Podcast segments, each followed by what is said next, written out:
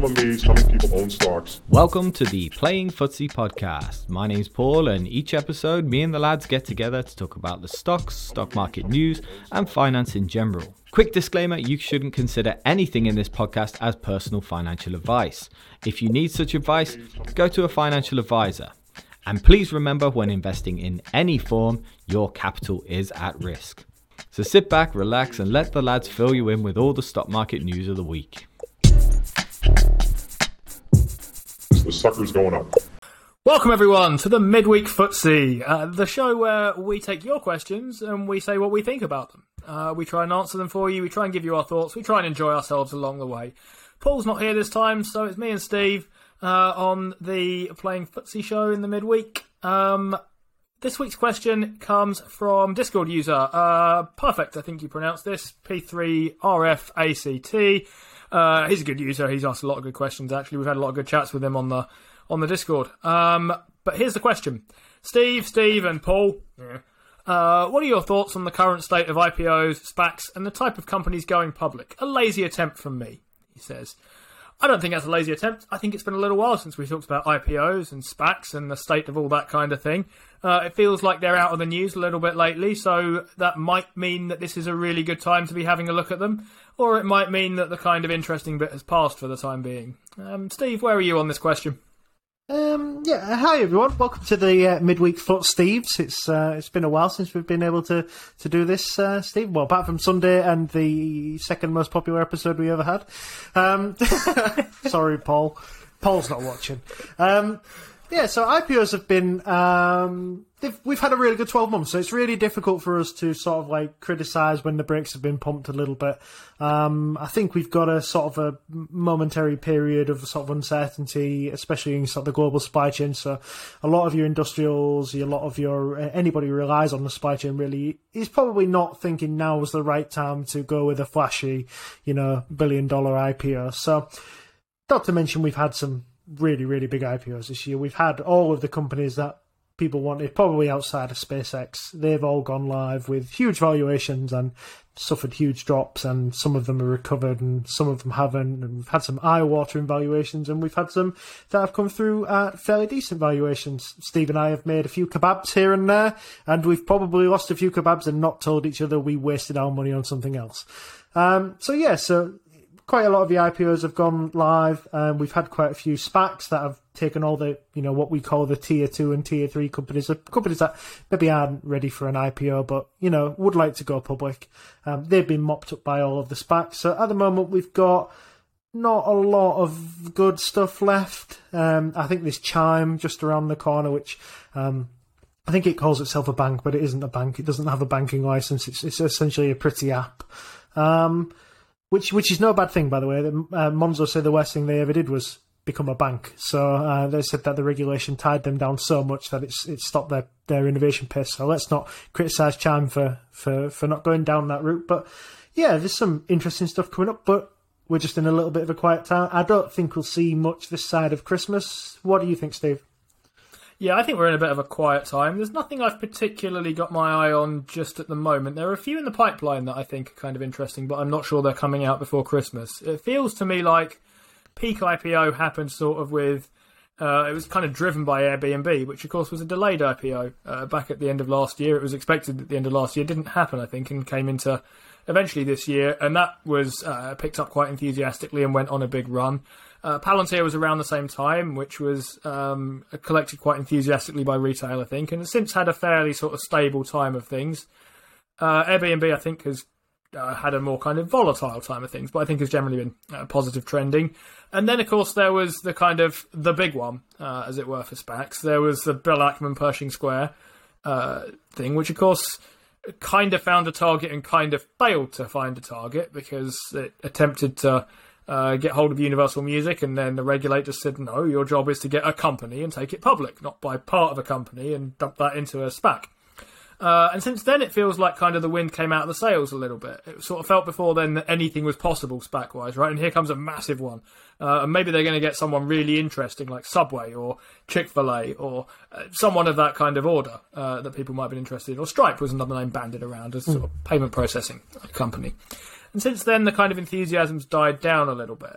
Um, it's it's been interesting to see how some of the kind of SPACs and the IPOs have performed since they came onto the market. Right after that kind of initial enthusiasm, uh, in some cases anyway, uh, kind of dies down, and now they're back to just kind of being companies uh, trading at prices, and the obvious kind of catalyst of an IPO isn't quite there anymore. Um, has anything caught your eye there, Steve, for stuff going either up or down or sideways in the that's after it's kind of the initial hype's gone away? I think there's quite a lot of um, things. I think the most obvious one probably was it ten of the year, I suppose, or it was last year, wasn't it? It was Nikola Motors. Obviously, got a load of hype and then was found to be as false as false can be.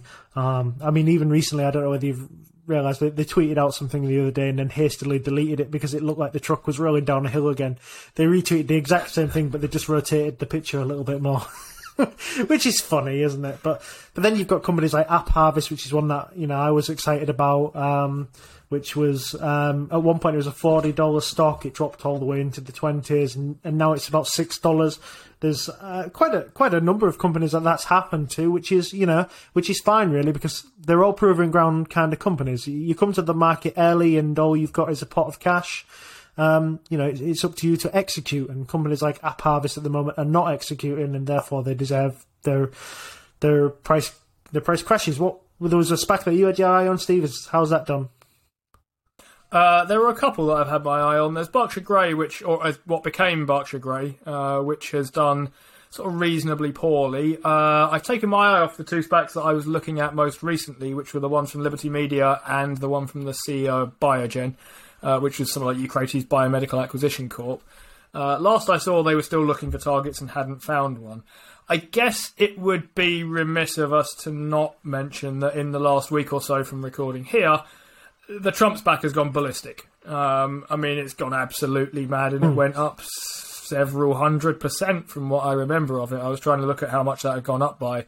I don't know anything about the company that's behind it, but it does, I guess, show you there is still, uh, at the very least, trading action uh, to be had in SPACs if you if you have a good feel for where you're looking, I suppose.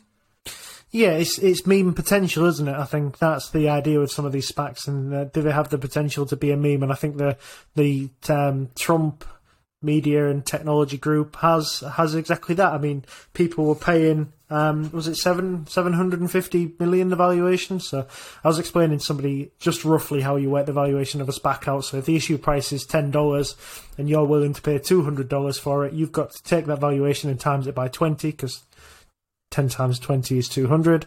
Um, and that gives you um, the valuation of about 15 billion. Then add the cash in that they're going to get from the PAL, so say 15.2 billion, which I think is what they're going to get. You're paying 15.2 billion for 200 million in cash and an idea. Um, so anybody getting caught holding that bag, uh, they almost deserve it in a in a kind of sad way. Um, but you know, people get caught up in hype, and there's a lot of people. We saw even in the Discord people who are generally rational investors saying, "Is this going to keep going up?" Because two hundred percent can be a life changing uh, amount of money. Not like maybe not life changing, but life altering um, amount of money. So it's it's quite easy to get caught up in in that hype. But yeah, it's uh, it's interesting. It, the, the exuberance is obviously still there. It's just muted for whatever reason. So whether it's people think that you know their money might be better served being in crypto short term, or whether they think it's better served being somewhere else where it's if you could guess those things you would uh, we wouldn't be on this podcast we would be millionaires um, probably on the beach tapping coconuts together but there you go yeah where paul is at the moment yeah absolutely uh, I guess I struggle to pin down exactly where I thought peak SPAC, or where I realised that peak SPAC was over, at least for the time being, because it will come again, right? The SPAC boom comes and the SPAC boom goes away again. That's what makes it a kind of boom, basically. But I think perhaps I think it had finally kind of dawned on me that the kind of real IPO uh, open season was past when Deliveroo landed itself on the London Stock Exchange uh, and pretty much fell through the floor. And then it had a big bounce for what it's worth, and then it went back through the floor again. Mm. Uh, and I kind of got the impression there that that kind of, I mean, Deliveroo is a company I know. It's actually a company I use quite a bit.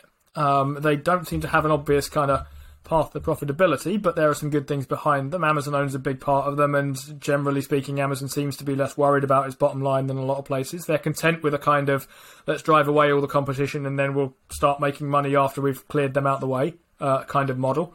land and expand, as I guess is they, the way they call it. Uh, but that was a, a pretty horrific IPO, as IPOs go, uh, and it seems kind of sad to think that the time that I realised that the really interesting stuff was past was the time when it landed in the UK. Um, but that is kind of the way I feel about it a little bit. Yeah, I was going to say it probably wasn't Deliveroo for me because the UK is quite notorious for having quite sort of poor, um, poor IPOs. It really doesn't tolerate um, valuation in the same way that the American market does. Uh, the one for me that really um, showed off just sort of how how unhappy people, especially on the back of um, the Snowflake um, valuation, which which I think everybody would would acknowledge at least on a present basis, is is nuts. Um, there's nobody buying that saying, "I've got great value there." Um, a lot of people are saying that the thesis 20 years down the line is that that company will probably generate a 10 or 15 percent return. Um, obviously annually, but whether that happens or not, we will see. But the one that really that that, that stood out for me was Coinbase because that company came live with such a huge valuation, but still a lot of exuberance. Uh, uh, people were very exuberant about um, its prospects, and it had a little bit of profit, and crypto was booming, and it still um, went from somewhere in the 300s to somewhere in the low 200s. So it was a third off the value of the company when you look at it like that. It, it wasn't enough to tempt me into buying it, um, even though you know today that would have proven to be a decent buy. Um, but it just that was the one for me that sort of sort of indicated that people weren't overly happy with the valuation some of these companies were going live with. Coinbase was an interesting one. You sort of speculatively mentioned earlier on in this podcast that uh, maybe you and I might have been involved in some of these IPOs with less success than we were letting on to each other. Um, I'll just leave that thought there for a moment uh, for this particular part of the uh, show, and we'll move things forward then to uh, some slightly more forward-looking stuff. Then, so um, there's a question of what the current state of these things is like. My kind of sense is that okay, so the real gold nuggets don't obviously stand out in the way that kind of Airbnb did. The issue with Airbnb was always going to be, well, what price are we going to get anywhere near this at? Yeah. Basically, it's a company we both very much like to own. It's not a company I think that we would both like to own at any price. Uh, we might have different ideas of the price that we'd be willing to pay uh, for that. I'm, I'm pretty sure we did actually in the end. Uh, you ended up being a little bit more willing and a bit more ambitious than I was, I think. Yeah. Um, but so, but Airbnb is something that obviously kind of attracts us, right? The question is just how strongly. It's getting a little bit harder to see things that obviously stick out and attract us at the moment. I think. Um, but I mean, is there anything you've kind of found in in your kind of panning for gold that you think might be worth mentioning here? So th- there's a, there's a company that are IPOing soon that you will almost definitely have seen um, TV advertising or or on YouTube, and that's Allbirds. Um, for those that don't know, they're a, a, a sort of antithesis to fast fashion. Um, you know, it's sustainable materials made sustainably and uh, built to last. Essentially, they have a sort of a quality premium attached to it. Um, in the way that you, you'll be paying top dollar for these shoes, but the idea is that they they are made you know incredibly sustainably and, and, and they should last. Um, they're going to come public on November the third, I believe it is. So it's it's just around the corner, and they they're they're, they're touted at about a two billion dollar valuation. Now, whether we'll see that um, reflected in when, when we get to buy it. But still, two billion is not a lot of uh, money in uh, US dollars, and it's kind of at that kind of level where if you genuinely believe that Allbirds goes on to make a, a decent brand of itself, in the same way that companies like Lululemon has and and um, or even Under Armour would be a, a good example, but not a good recent example. Um, it, it will be a steal at anything sub 10 billion. Um, but you have to believe that thesis that this eventually becomes a, a much bigger company. Now, sort of two to five billion around that kind of area, I'd be very interested in this IPO. Not for kebab trade, and I would I would buy it to hold it. Um, I think it's probably a prime acquisition target as well later down the line. Although I would never buy something because I think it will be acquired, but I think it's a pretty exciting company with some pretty exciting values. Whether or not it's focused enough on turning a profit would be interesting. Um, I think it's one of those kind of B Corpy sort of, or at least aiming to be B Corpy style um, modern businesses, I guess you would call them. Um, that would be interesting to see, you know, just how focused they are on that. But interesting company. Uh, I like their products. I also like their products. I own a pair of Allbirds. They were given to me um, a couple of years ago now as a birthday present, which tells you they're pretty durable, lasting pretty well. They've had some good use, uh, mine, and I do like them. Uh, I got given them actually because I was initially looking for some trainers that could that were white and could go through the washing machine, uh, Hmm. which these ones do, uh, and they've held up to it pretty well the couple of times I've put them through. But they're a good company. They seem like a good outfit. I like the products a lot. You said they IPO on November third I think so. Yeah. which I believe to be the release date for the scheduled for this particular podcast. So if you're listening to this, stop it immediately uh, and go and have a look at what Allbirds is up to, and then absolutely come back and please do get to the end. Um, but uh, so that's really interesting. That is one that might be live at the moment as we kind of look at this sort of thing. Uh, so timely it is. Uh, we're recording this, by the way, on October 25th. Uh, we're well ahead of time here. So if anything moves on that, um, keep your eyes open for Allbirds. Uh, here's one that interests me. It's not an IPO in the kind of traditional sense, for what it's worth, but it's a spin off, uh, which will IPO by itself. Um, and it's uh, I put my Steve D hat on here for the moment as I look into some emerging market territory. Uh, and uh, Coca Cola are launching their African bottling company, or, or they're spinning out their African bottling operations. I think at a value of about eight billion uh, later on this year, I think, uh, or at least they're aiming for later on this year. So here's the thing with Coke. Uh, people pretty much think they have the stock pegged fairly well. I don't own this company, by the way. I mean, I own Berkshire Hathaway, who owns large amounts of that, but uh, I don't own any of it by myself. I've never seen it as an attractive enough buy, but I do think it's something that people need to think a little bit carefully about. This is also not kebab trading, by the way, uh, for me this time.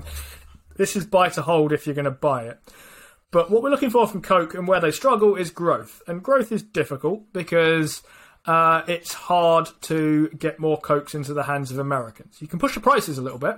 Uh, because they will keep paying for them, and they're probably reasonably well protected from inflation.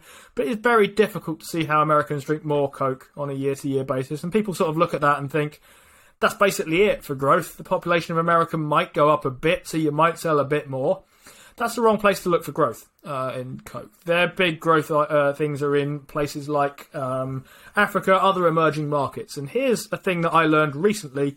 Here's what Africa really goes nuts for, and that's Western brands. Um, and as Africa develops itself from being basically a mining based economy, if you own any kind of African exposed companies, they're probably pulling gold out of the ground or something like that, uh, to much more of a kind of uh, developed consumer products based economy. What they really, really like is Western brands, and there is good scope for these to kind of land and expand over there. And Coke is a great example of a Western brand, from what I can see of it. So the African part of their bottling operation, uh, bottling operation, is I think scheduled to IPO by itself. That's one that I've got an eye on uh, coming out as something that might get you a nice kind of balance of uh, Western corporate governance. Um, so it will be uh, carefully regulated, carefully audited. You can be sure about what's going on there, and uh, some decent potential for growth into what is a pretty enormous market across Africa. Yeah, that's an interesting. That's an interesting move, really. I think that's probably the way to play Coke at the moment, isn't it? I, I would say with with a degree of of of certainty, so you get a lot of emerging market um, exposure, but with the honesty of a, of, a, of Western accounting. So yeah, I'm, I think that's a pretty good play. I'm, I'm interested in that. Definitely not as a kebab. I, I sense it might be a slow burner. Probably with a decent dividend right off the bat, you would imagine it'd be one of those sort of companies. But I think the Hellenic Bottling Company was the last time they span off a bottling company off the top of my head. So that Yeah, was. right. Um, that that comes with a fairly decent dividend, I seem to remember as well, and it's a it's a sort of slow to medium grower as well. So yeah, interesting, interesting buy. So we talk about buying what you use, uh, in particular. So Allbirds a good example. African Coke bottles, less so in my case, but I do like Coke.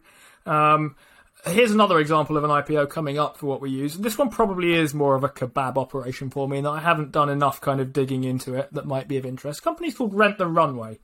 Uh, so here's another thing that I use a lot of: women's fashion. No, I'm kidding. Uh, but it is um, a women's fashion company. I'm not sure whether they have a, a menswear arm or not.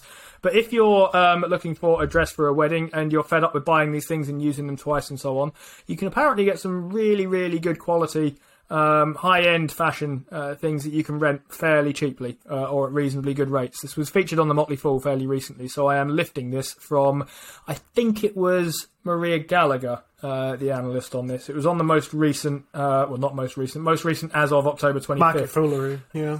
Uh, yeah, uh, I think it was Motley Fool. Um, Maybe end Motley Fool money. money. Yeah. Yeah, it was.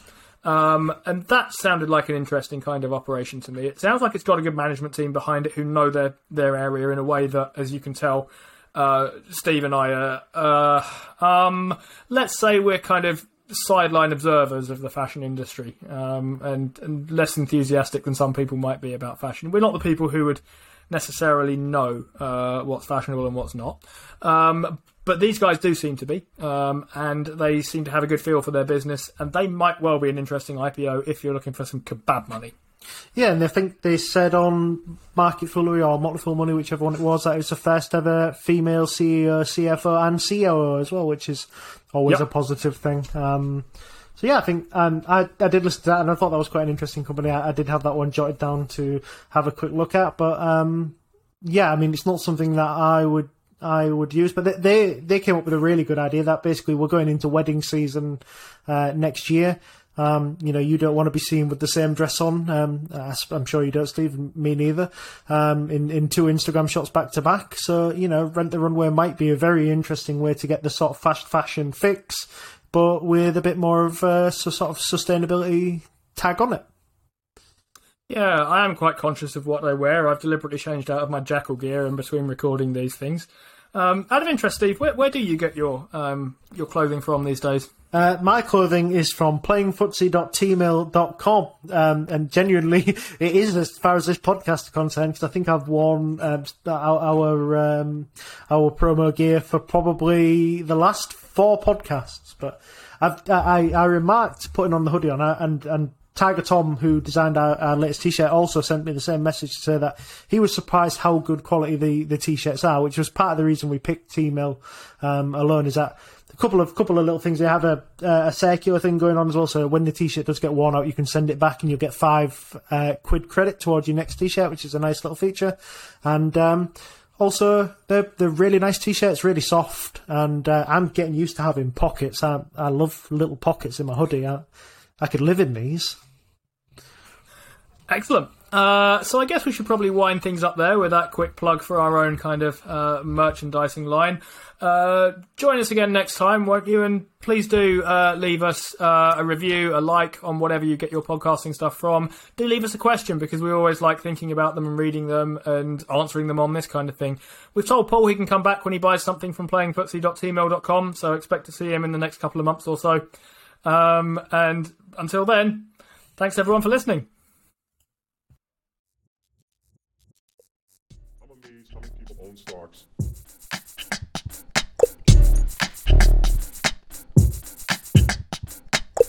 How many people own stocks.